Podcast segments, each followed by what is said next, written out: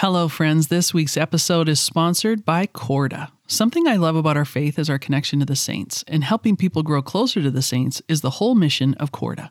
Corda is a Catholic small business run by a husband and wife team. Together, they handcraft beautiful coconut wax candles with scents inspired by the saints and the faith.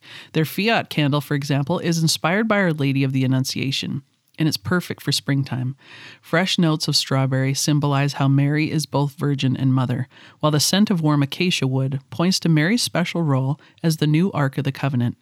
If you're striving to grow in prayer this Lent, lighting a candle can really help you create a peaceful space in which to stay focused during prayer. Corda has a set specifically for Lent, featuring the Memento Mori candle, with notes of clay, stone, and stillness, reminding us of the call to die to self and the Fount of Mercy candle with scents of hyssop and wood, calling to mind Christ's sacrifice and unfathomable love for us. There are so many unique scents to choose from, and so much thought and prayer that goes into each and every single one.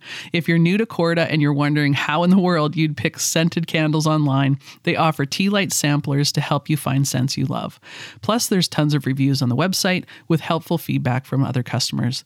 If you'd like to draw closer to the saints and create a place of peace and prayer in your home, please explore Corda's handcrafted candles at cordacandles.com. That's C O R D A candles.com. We hope you enjoy this episode. Well, hello, dear friends, and welcome to season 12 of the Abiding Together podcast. We are so excited to be back with you for another season. Abiding Together is a place where you can find connection, rest, and encouragement on your journey with Jesus Christ. And we have people from all over the world on this walk together, and you are most, most welcome. My name is Sister Miriam James, and every week I'm joined by two of my very dearest friends, Michelle Benzinger and Heather Khym. And we speak about what the Lord is doing in our life, the movements of the Holy Spirit, what is breaking our hearts, what is healing us, and where the Lord is leading us to deeper relationship with Him. So, wherever you find yourself today, wherever that is, you are most welcome. So, grab a cup of coffee, settle in, and welcome home. Hello, and welcome to this week's episode of the Abiding Together podcast. And welcome to Lent this Wednesday, ladies. We have a special guest today, but we're about to dive into Lent. What do you think about that? Is your last chance to have king cake if you're in Louisiana? I don't know. It's like get on it before you. I know you can see everybody's getting in their last little bits, but yes, here we are, Lent once again. Mm ready to dive in. Excited mm-hmm. about what we're about to chat about this morning. Yeah, yeah. So if you haven't had a chance to purchase the book, uh, we're going to be walking through the book "Be Transformed" with the healing power of the sacraments. And just before we introduce Dr. Bob, who's our guest today and who will intro us for the for the season of Lent, Michelle, this was really your idea, and I'm wondering if you could really share with the audience of your heart of the treasures of the church and kind of what came to you, you know, even a recent experience you had of reading Bob's book, and kind of open our hearts before we introduce him. Mm-hmm. I think we said it in a previous episode. It was my idea, but it was R3 collective discernment. But when we took a break this past season, and I was, the Lord really woke me up in the middle of the night, and I was praying about the podcast, and I didn't really want to pray about the podcast because we just decided we were taking a break. So I was thinking, yeah, I don't want to pray for the podcast. And the Lord just really gave me this image of the church as a treasure chest and the riches of the church and like really feeling like that was the direction that we should go this season that we haven't even begun to explore the riches and the treasure the church has to offer. And so, therefore, it was like in the middle of the night, I went back to sleep. We were actually traveling in North Carolina. The next day, my family and I went to this little bitty North Carolina church. And I went to communion and then I knelt down to pray after communion. I looked up and then I remembered my prayer for the middle of the night. And underneath the altar was a treasure chest. And I was like, mm. okay, Lord, I hear you. I hear you. And so just between our discernment, we really felt like this is the way it was go. And I think it's the way the spirit is moving. I don't think there's an accident that we're doing this. Father Mike Schmitz is doing the year in the catechism. Like I think the scripture and tradition are the two bedrocks of our faith. And I think this, this is the way the spirit is moving right now. And he moves collectively, not just individually. And for me personally, like the Lord has really called me back to really daily mass in different times and different seasons. As a mom, you can go or make it work with schedules and stuff. So right now, I'm really in a season of going back to daily mass. And I was just telling them I brought Bob's book with me to mass, and I sat down the other day yesterday and I was like, Lord, why are you having me back in this season to Mass? I mean, Mass is always a good idea.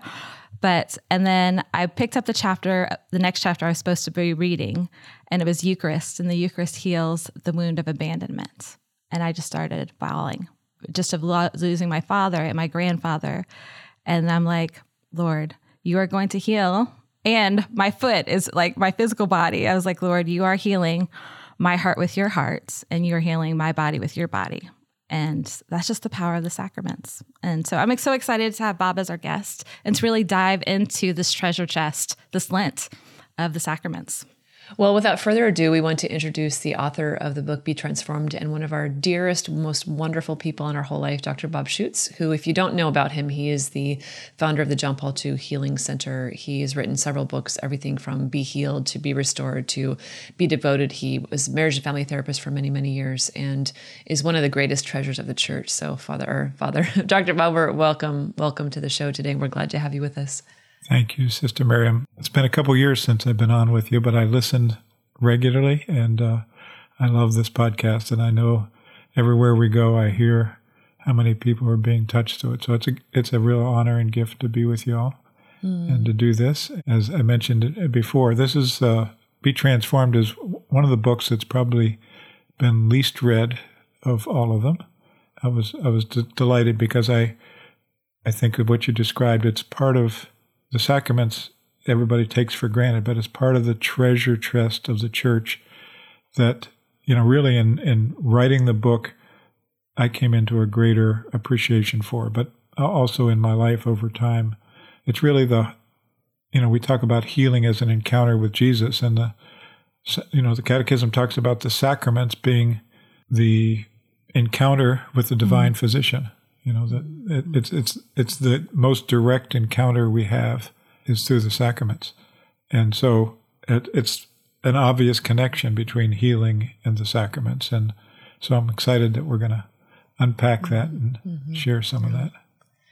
So for our overview for our scripture passage for our our episode today, we're going to use Second Corinthians chapter 3 verse 18 where St. Paul says, All of us gazing with unveiled faces on the glory of the Lord are being transformed into the same image from glory to glory, which I know is a favorite uh, for Dr. Bob to talk about. And also, the Catechism of the Catholic Church, paragraph 1127, says, Celebrated worthily in faith, the sacraments confer the grace that they signify.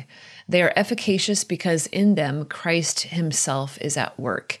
And there's much more to that paragraph, but we want to talk about the efficaciousness of it and the sacraments you know, literally confer what they signify. So maybe Heather, do you want to just kind of kick us off here and you know what yeah what what kind of stirs your heart and maybe as we enter into dialogue with Bob about this whole journey.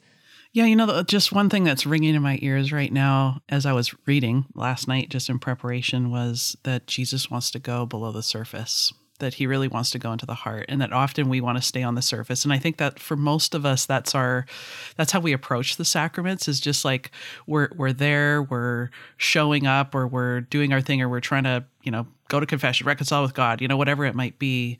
But we often don't actually go really deep into the heart. And and so I, I just love that we have this opportunity to at least talk about it, to get our mind in in the right frame to be able to receive more of what God is offering us. Because I think, yeah, like our level of openness mm-hmm. matters as we approach the sacraments. And and that's what I'm really excited about because it's true. It's not just something we do. It's not just like a habit that we have to get into, but it's an encounter with the person of Christ who desires to heal and restore us on the deepest level.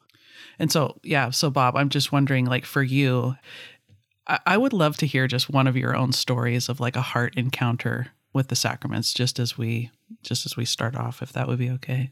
You know, the reason why I start the book with the story of the Pharisees and tax collectors and because I could really identify with the Pharisees, the Simon of just Jesus being in their presence, which is what happens at the sacraments, and us kind of being mm-hmm. oblivious to it. It's the place where our hearts are hardened and we're in pride. And really, my awakening came to the power of the sacraments through Christ Renews His Parish, which I talk about and Be Healed. And I wasn't aware of the connection between me hearing a teenager talk about the Eucharist and then going to confession for the first time in a while.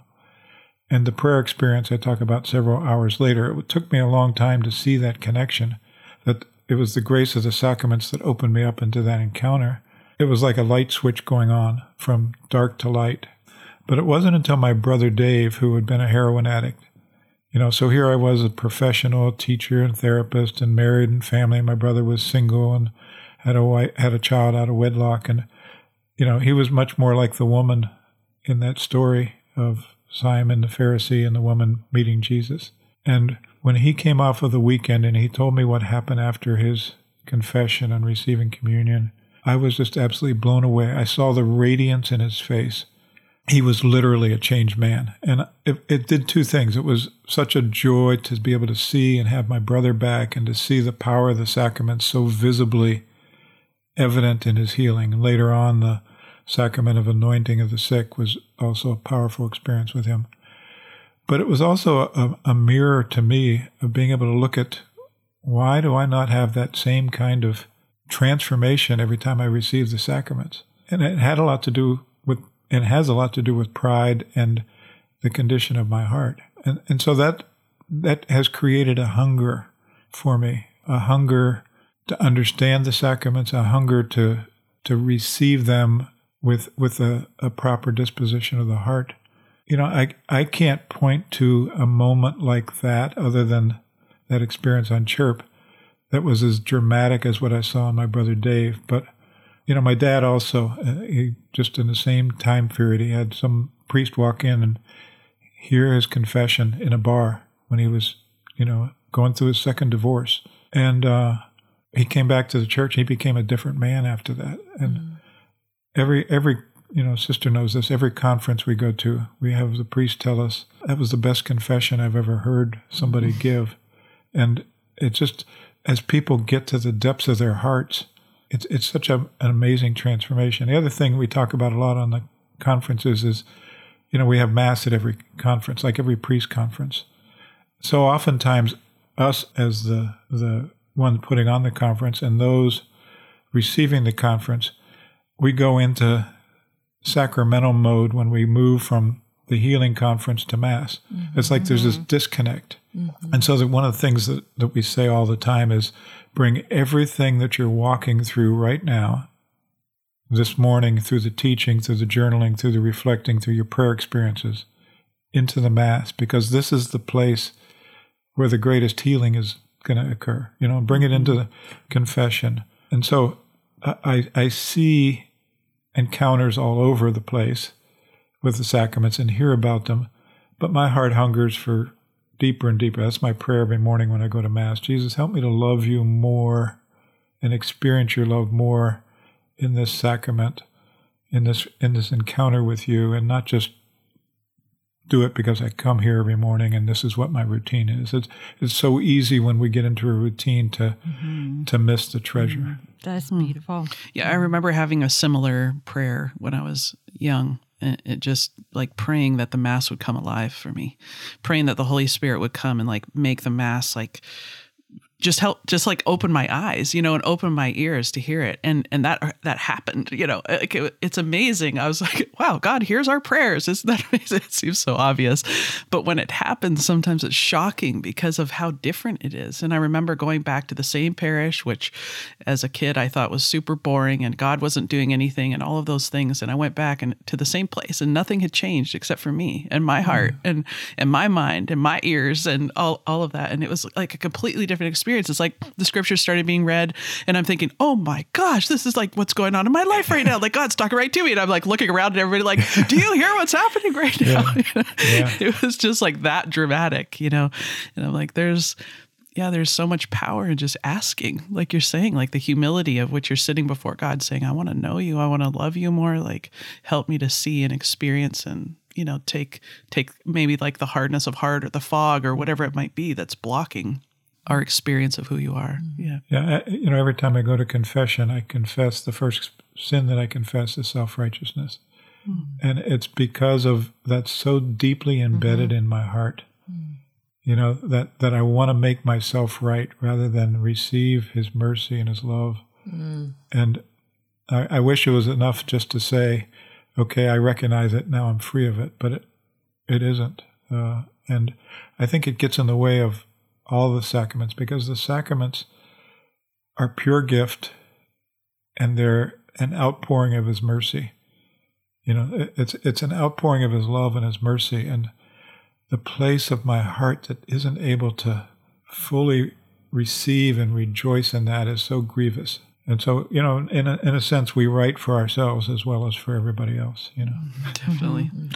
And I love the beginning quote, and it's one of the beginning quotes in the introduction that Sister began to read at the beginning. It goes on to say, it says, like, this is in the Catechism, I think it is what, um, uh, 1127. It says, The Father always hears the prayers of his Son's church, which in this epiclesis of each sacrament expresses her faith in the power of the Spirit. As fire transforms into itself everything it touches, so the Holy Spirit transforms into the divine life whatever it is subjected to his power. And that whole idea of transformation. And I've been thinking and praying with it. And sister and I were together at the beginning of December and we had multiple conversations about it. When we were talking about like one of the big waves right now in healing is somatic healing, you know, with soma, which means body, which I'm all for. I'm a really big fan of it all that kind of stuff. And it's brought, been very fruitful in my own life. But for me, I was really praying about it. It's like for, I feel like, and I think I know you all too, like the Catholic Church, we actually should be on the forefront of this. Mm-hmm.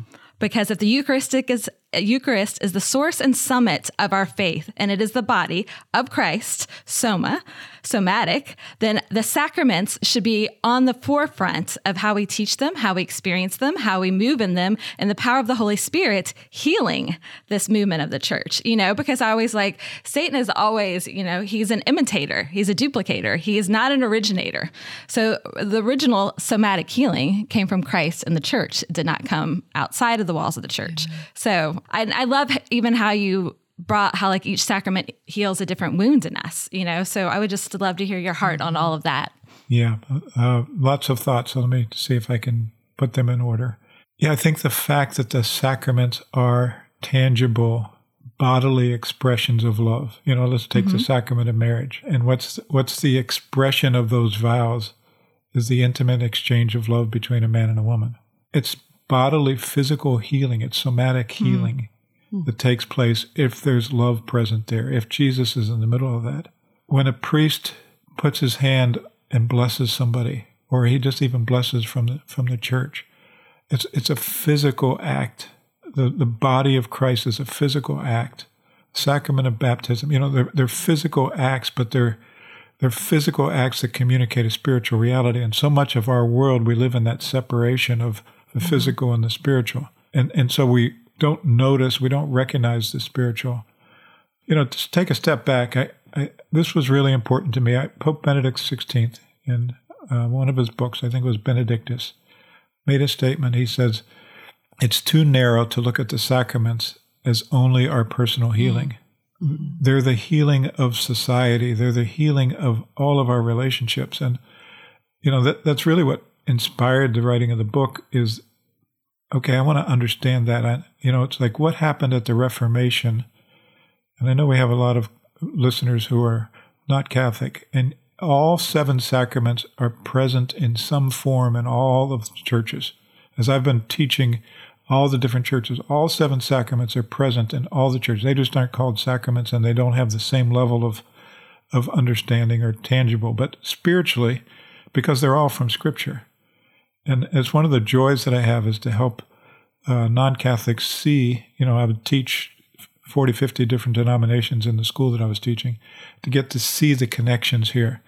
And the reality is, is we go back to the fall and there's one wound that happened, one sin that happened at the fall. It was the sin of rebellion, turning away from God and listening to the voice of the enemy rather than to God. And there was one wound that happened at the fall. It was the break of our relationship with God. And out of that one sin, we can talk about the seven deadly sins. And out of that one wound, we can talk about the seven deadly wounds. But they're like a facet of a diamond. You know, they're not seven different wounds, they're seven expressions of one wound, which is broken communion.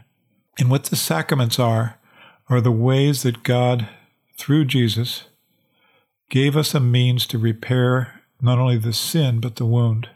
Okay, so when we talk about how the seven sacraments heal the seven wounds, you know, Jesus is the one sacrament that heals the one wound. And yet he does it in a, such a particular way in all the places of our life, you know, all the stages and, and aspects of our life, all the relationships of our life. And so all of the sacraments are meant for a different relationship to restore a relationship that's been broken by that core relationship with Jesus. And to me, that was the excitement of of really doing the research and writing the book. And and it's just I love the big picture and then how it applies then to our individual lives because we live in that big picture. You know, we, if we don't see that big picture, we can't see the significance of our lives. Mm.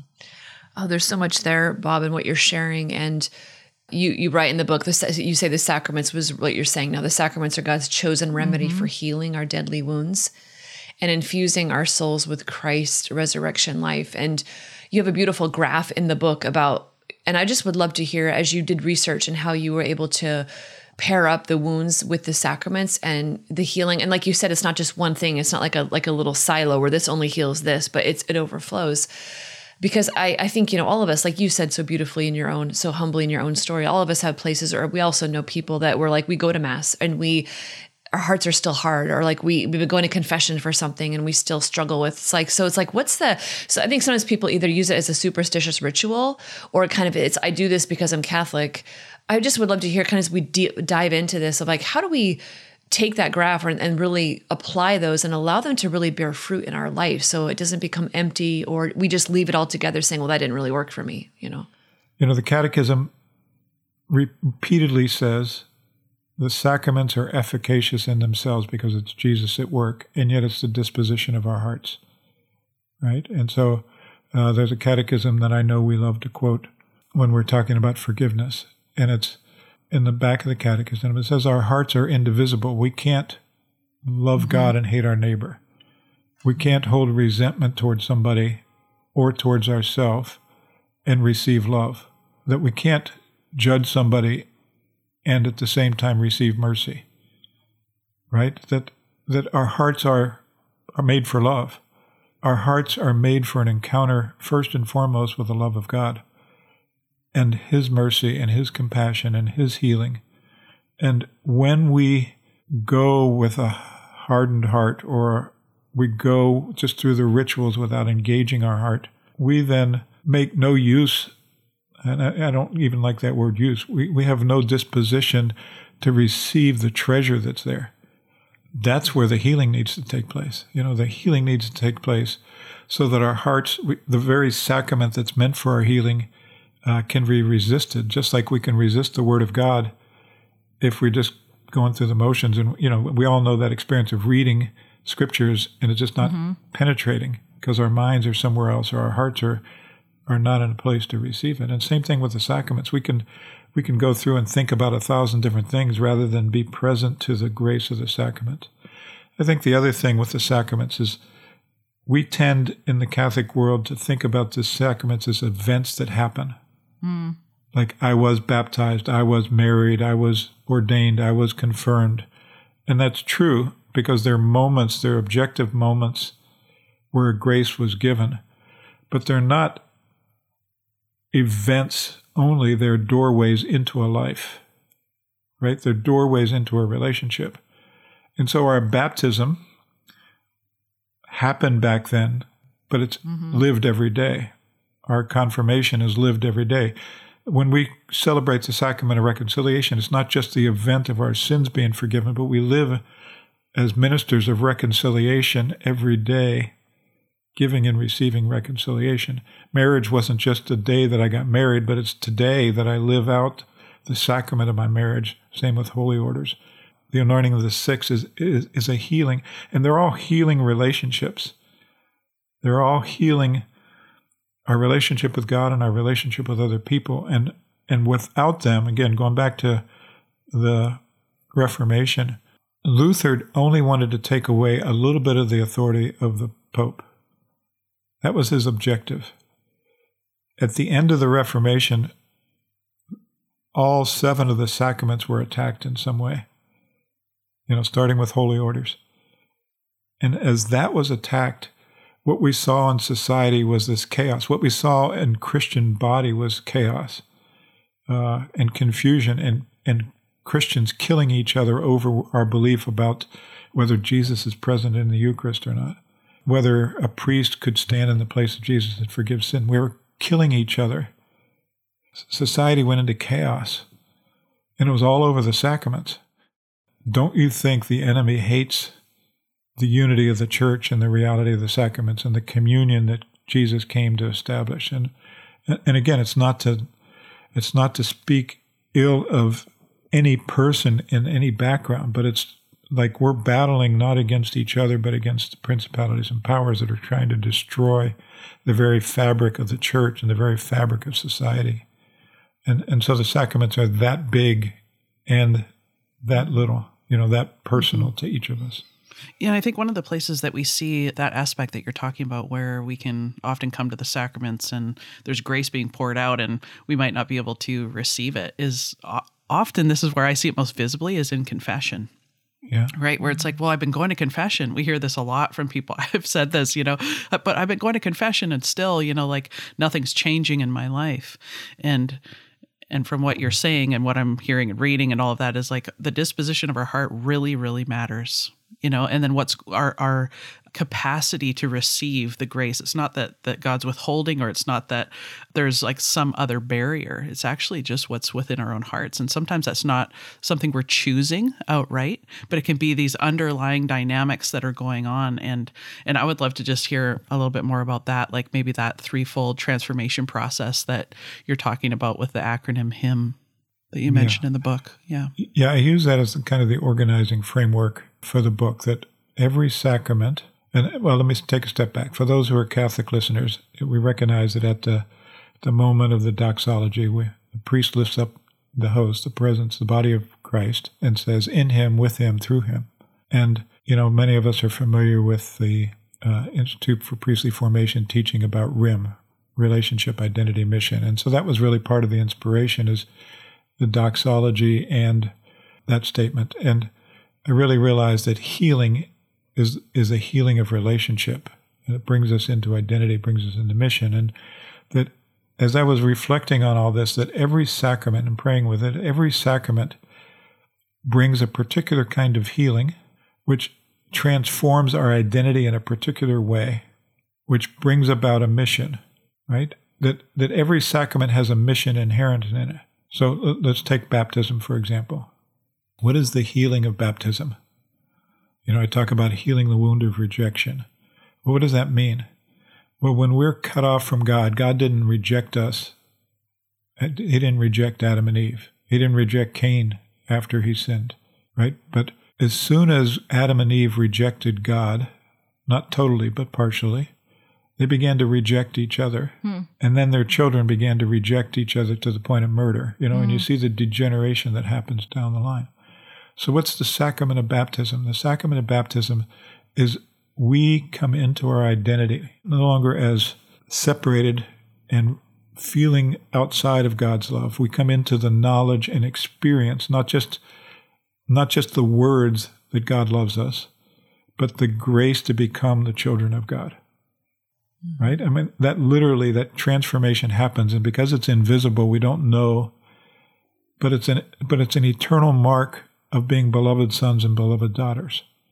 So that healing brings us into an identity, and that identity gives us a mission because grace received has to be grace given, otherwise it dies.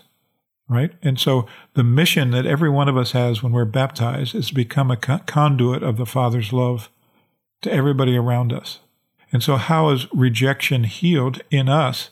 the deeper we go in the grace of that identity, the deeper we go in the knowledge and the experience, the real live experience of God's love for us. That we are truly beloved. St. Paul, St. John, all the way through the scriptures, they use that phrase, my beloved, my beloved brothers and sisters, my beloved children. You know, we are the beloved. Just as Jesus was the beloved in his baptism, we become the beloved in our baptism. And it's an indelible mark, no matter how we feel about ourselves no matter whether we've had a bad or a good day, it's a reality. And it's a reality that's eternally marked in us. But out of that reality, we naturally move into a mission. That when I when I begin to discover the Father's love for me and the grace that lives inside of me, that grace naturally pours out of me as I love mm-hmm. the people around me. And so the Father's love for me becomes the Father's love for you and for you and for you. Right? And and that mm-hmm. becomes a mission in life. That becomes the purpose of my life. Uh, and every sacrament has that. Every sacrament has a healing aspect. You know, let's take marriage for example.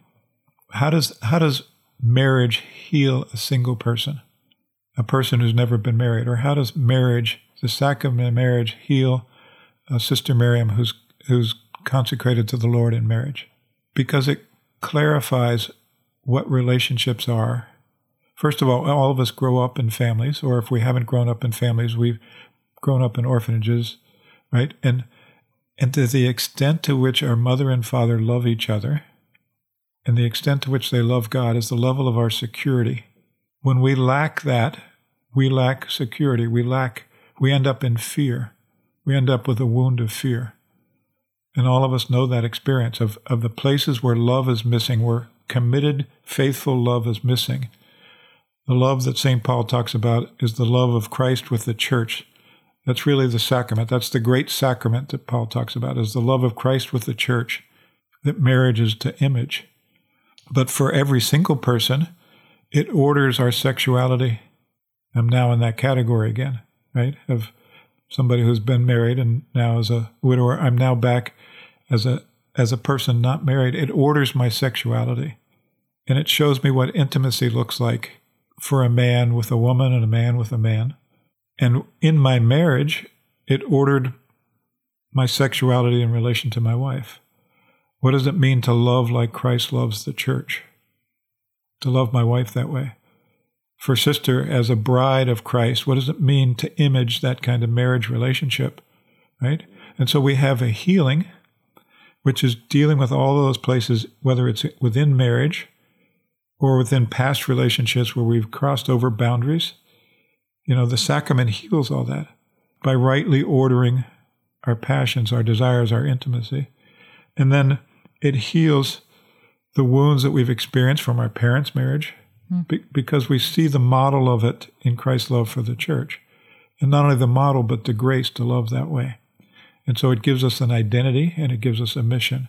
And all of us share in that mission. All of us share in the mission of all seven sacraments, even though in a particular way, uh, the priest uh, or the deacon is only one ordained. But all of us share in that mission of bringing order back into the world, mm. right? Holy mm. order of, of, sharing in holy order. Mm. I think that's beautiful.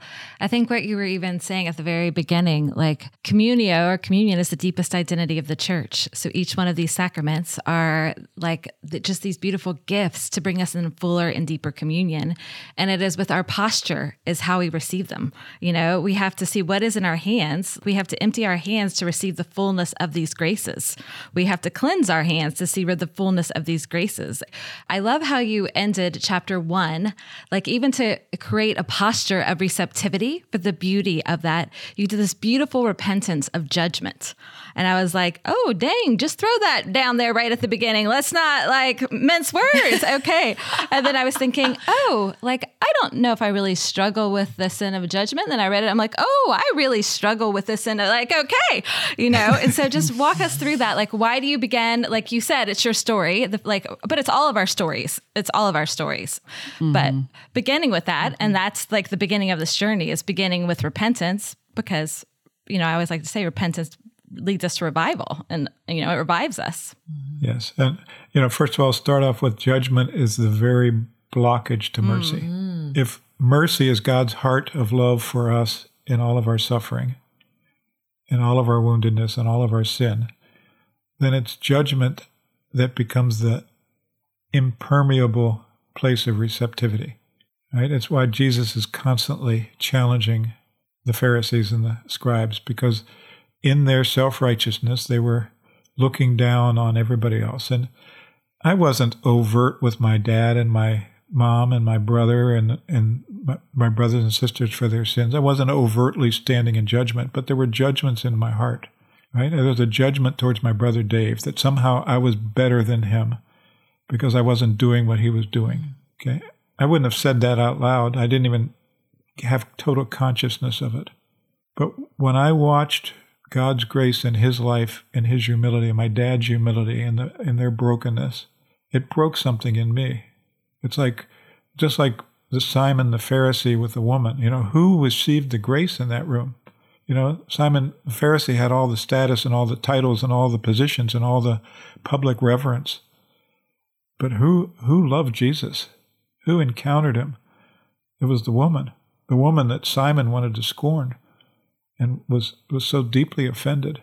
It's that place in our life and, and it's not just with other people, it's with ourselves. It's the judgment and contempt we have for ourselves. Mm. You know, and so we talk about the sacrament of reconciliation. Why do we have a hard time receiving the grace? Because we're still judging ourselves even after we leave, mm. right? We're still in shame and self contempt. You know, it's just that that recognition in my life that you know, as I read that story of Simon and the woman and the Pharisee, I'm more like Simon than I am about I am that woman, and that's sobering. Wow, you know, and most of us at church are more like Simon. You know, if we had that woman walk in and throw herself in the middle of mass at the foot of a priest, we'd be aghast, right?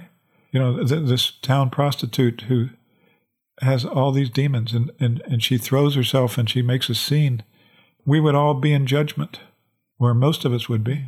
And you're messing up the, the mass, you're messing up the order, you're messing up this place. You don't belong here. And that's, that wasn't Jesus. That wasn't his heart.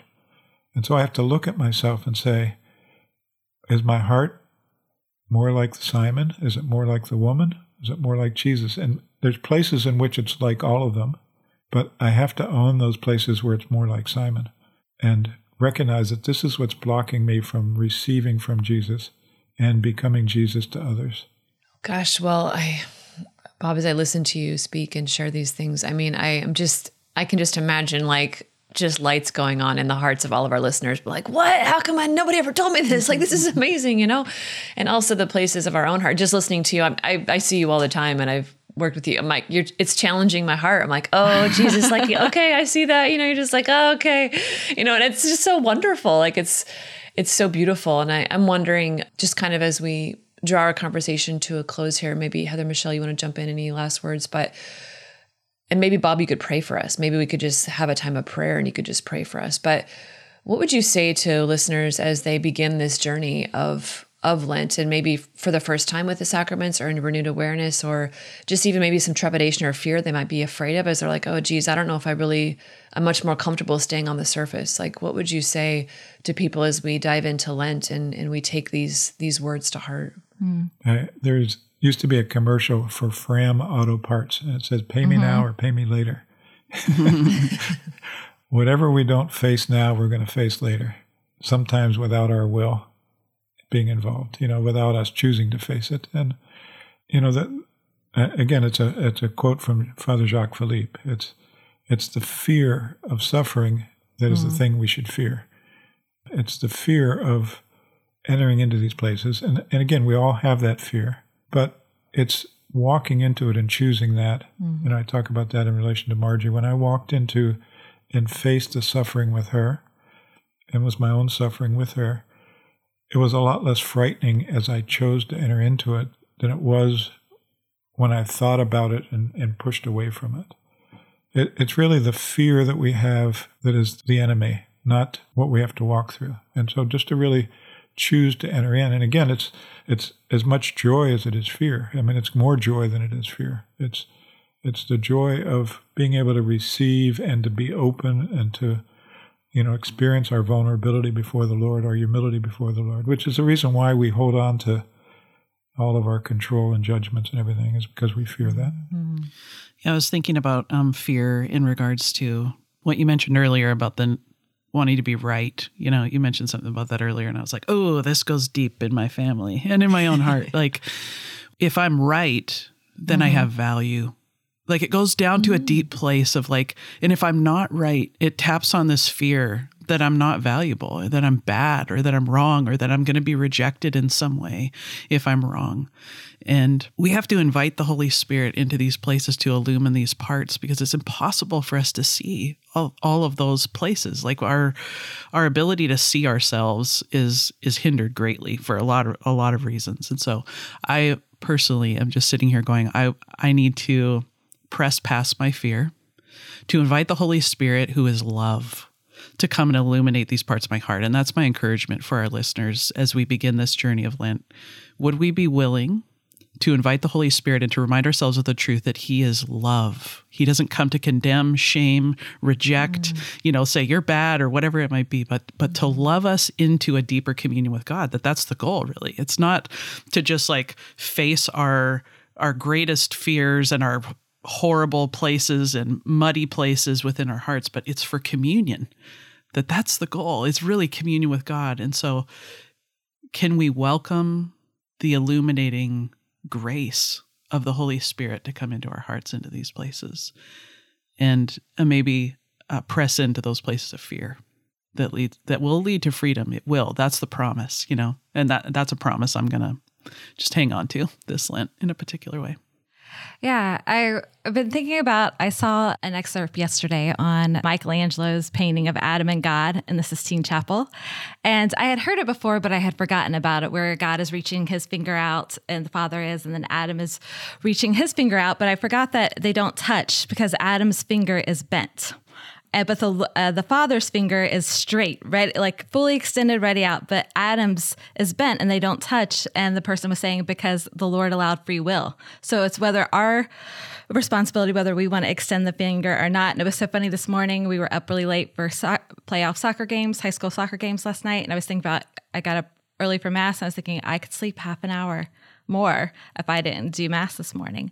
And I thought about that painting and I thought, no, I'm going to extend my finger because I want to touch God. Mm. You know, and I was thinking about it. I want to touch God. I want to extend that finger and just, it's like just coming closer and leaning in to, just a little bit more and just really allowing the Lord. I think this Lent is if we don't feel like we have the desire, pray for the desire. Like ask for the desire. If we don't feel like we're hungry for the Lord, mm-hmm. ask for the hunger. Just to ask Him and to lean in and just come a little bit closer to touch because He's fully extended, waiting for us. So all we need to do is just extend our finger to touch him. Yeah, I think just listening and just hearing the Holy Spirit and just seeing the movements in my own heart, the thing that Jesus keeps coming to ask me is, "Do you want to be well?" Mm-hmm. And I, and that's what Lent is: is a journey of intimacy with Christ. If the Lord's not forcing us, He's not berating us. He's He's just simply inviting us into His own beautiful life. Do you want? Do you want to be well? And some places I do and some places I mm-hmm. don't because I'm, I'm like you're both saying all of you are saying very humbly like I'd rather choose my own way or I don't know what's going to happen here if I really let Lord down to the roots like what's going to happen? But just the gentle kindness of the Lord saying you know my beloved do you want to be well? Do you want to? Because I want that for you. I want you here with me and I there's nothing I won't do to bring you to wholeness and healing in my love you know? So I think holding on to that continued invitation throughout Lent when things get hard of like, do you want to, do, would you like to be well? Because I, I would love that for you. So, yeah, I think this is going to be really fruitful. I can't wait. I can't wait to listen to the feedback for our listeners and just journey together all over the world together in this place of a deeper understanding. So, so yeah, maybe before we go into our one things, Bob, would you like to just you know lead us in a prayer and and we'll go from there. Yeah, if I can preface it with sure. my word for the year that I was inspired by all of you. Uh, my mm. word was light. And so, as you were talking, mm. Heather, about being enlightened, as I had my spiritual director, uh, your spiritual director, sister, uh, pray light, light, light over me, that mm. came hmm. back to me. And, you know, it's uh, an enlightening, it, Jesus is the light. We're called to be the light of the world. That's what the sacraments give us the grace to be the light of the world. It brings us enlightened minds and enlightened hearts. And uh, that's my prayer for everybody. Father, I just ask that you would pour out through our sacramental receptions the light who is Christ, enlighten our minds as we go through the study this Lent. Enlighten us to the incredible graces that are present in the sacrament. Enlighten us in the areas of our minds and hearts that resist the outpouring of your grace, the encounter with you. Lord, enlighten us to the hunger that we have for communion and the ways we've taken that to the wrong places, that places that haven't satisfied. Lighten our hearts of the burdens that we carry because you care for us. Lord, pour out your light, pour out your light as we study, as we pray, and as we receive. I ask all this in and through Jesus. Amen. Amen. Amen. Name of Father, Son, Holy Spirit. Amen. Amen. Thank you so much. Oh, I can't wait. I can't wait. Can't wait. Can't wait. I know there were several times in this um, episode that I just was like, forgot that I was supposed to ask a question. I was just like listening. I was like, just keep talking. I know. Like, can you be with us every week? You could like be our fourth person of abiding together. yeah, I was like taking copious notes, like as I was writing. Here we go. Yeah. Uh, oh, thank you, Dr. Bob. Thank you so much. yes. Thank you. gift, yeah. Gift for me. Yeah. Well, Michelle, do you want to share your one things as we dive into Lent with our audience here? My one thing is a recipe, ha ha ha, of a soup recipe. And it's a really simple, like white chicken chili recipe that I use a lot. And I've used it here before, but I've doctored it up a little. So I will post that. I've changed a couple of things about around and done all that. So I will post that recipe, you know? Mm-hmm. Just curious, just out of curiosity, Michelle, because people make it without sh- chicken. If they wanted to do like a Friday soup, could they do fish or could they do like you lentil? could do beans or, I mean, and tilapia. Actually, I'll put that into it also. It's really, really good. Yep. come on, girl. Come on. I Getting fancy over there. I know. Look at her. Heather, what about you, friend? So, my one thing is a Lenten playlist that I created called Songs in the Desert. And uh, it's the same playlist from last year titled, but I always switch things around. So, you can check that out in the show notes. And hopefully, it will bless you this Lent. Just songs that will help you worship a little, a little deeper. Bob, what about you? What is your one thing for our Uh, listeners? I'm going to take Michelle's two one things. Good for you, Bob. Good for you. You're a listener. You listen. The first one is a book in a ministry by Andrew Comiskey. It's, it's just came out. It's called Rediscovering Our Lost Fullness. And Andrew and his team are going to be uh, offering a course at the Theology of the Body Institute. They have a ministry uh, called Desert Streams, Living Waters and Desert Streams. But this book is really beautiful in the way that it talks about restoring the integration. He just says, you know, what he's walked through in his life and what he helps other people walk through. He just has a, a beautiful depth. So I want the church to discover his work. The other is, uh, you know, sister knows this, but we're starting a publishing company, and our first publication is going to be a children's book. We're we're venturing out, and my daughter Carrie wrote a children's book about the identity of a woman, of a girl, uh, and becoming beloved. And so it's not out yet, and I don't have a title, uh, but it'll be out in, sometime this year. Wow. And uh, it's, I think we're going to have it as a coloring book and also as a book with paying a lot of money for the artist to do a beautiful job with it, and hopefully can touch a lot of hearts. Oh, I love that. Wow. So, people can find that on your JP2 Healing website. Is that correct? Probably that, yeah. And we're also going to have our own publishing website, but it's not Exciting. up yet. That's exciting. Exciting. So maybe maybe each of you at some point can uh, publish through us. There you Well, go. you never know. You never know. Although my- although my editors at Ave Maria are going to be upset with me for saying that. Well, it's all about the good news. It's all about the good news. uh, my one thing for the week is uh, a lot of uh, people know all of us do ministry together, the four of us here, and then I do a lot of work with Bob. And we're going to actually, if you're listening this week and you're really desiring to go deeper in your healing, we're actually going to hold a virtual healing the whole person at the end of March. And so this is a chance for you to, you don't have to go anywhere, lead, you don't have to leave the comfort of your own home, but you can dive into the teachings of healing the whole person.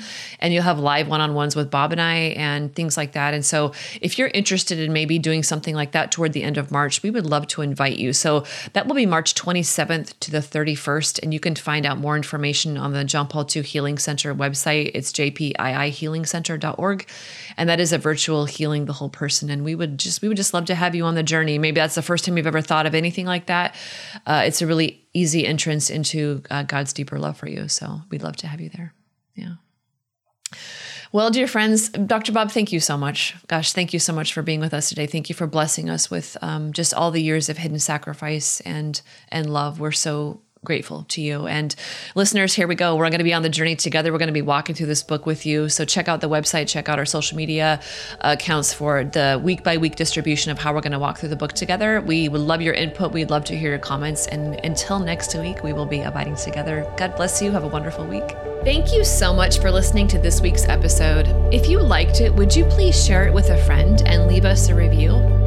We encourage you to head over to our website, abidingtogetherpodcast.com, where you can find all the show notes, links to our One Things, group discussion questions for each episode, and beautiful coffee mugs, t shirts, journals, and prints in our shop. There you can also subscribe to receive our weekly email with links to each new episode and all of the content. We'd love to connect on social media and invite you to follow us on Instagram, Facebook, and Twitter so you can catch inspiring reflections every day. You're also welcome to join our private Facebook group and dive deeper into discussions with our fellow listeners. If the podcast has blessed you, would you prayerfully consider financially supporting us? The Abiding Together podcast is only available due to the generous support of our listeners. There are significant costs associated with creating this content, such as tech support, design, website, equipment, and hired staff that we need to be able to continue offering great content. Abiding Together is a nonprofit 501c3, and all donations are tax deductible. You can make donations of any amount through the Patreon website, or you can send us a check directly if that's easier for you. If you donate $15 or more per month on our Patreon page, you become a tribe member, and you will receive bonus content every month, such as recipes, music playlist, downloadable prints, and more. You can find all the information at patreon.com slash abiding together podcast. Thank you so much, and God bless you.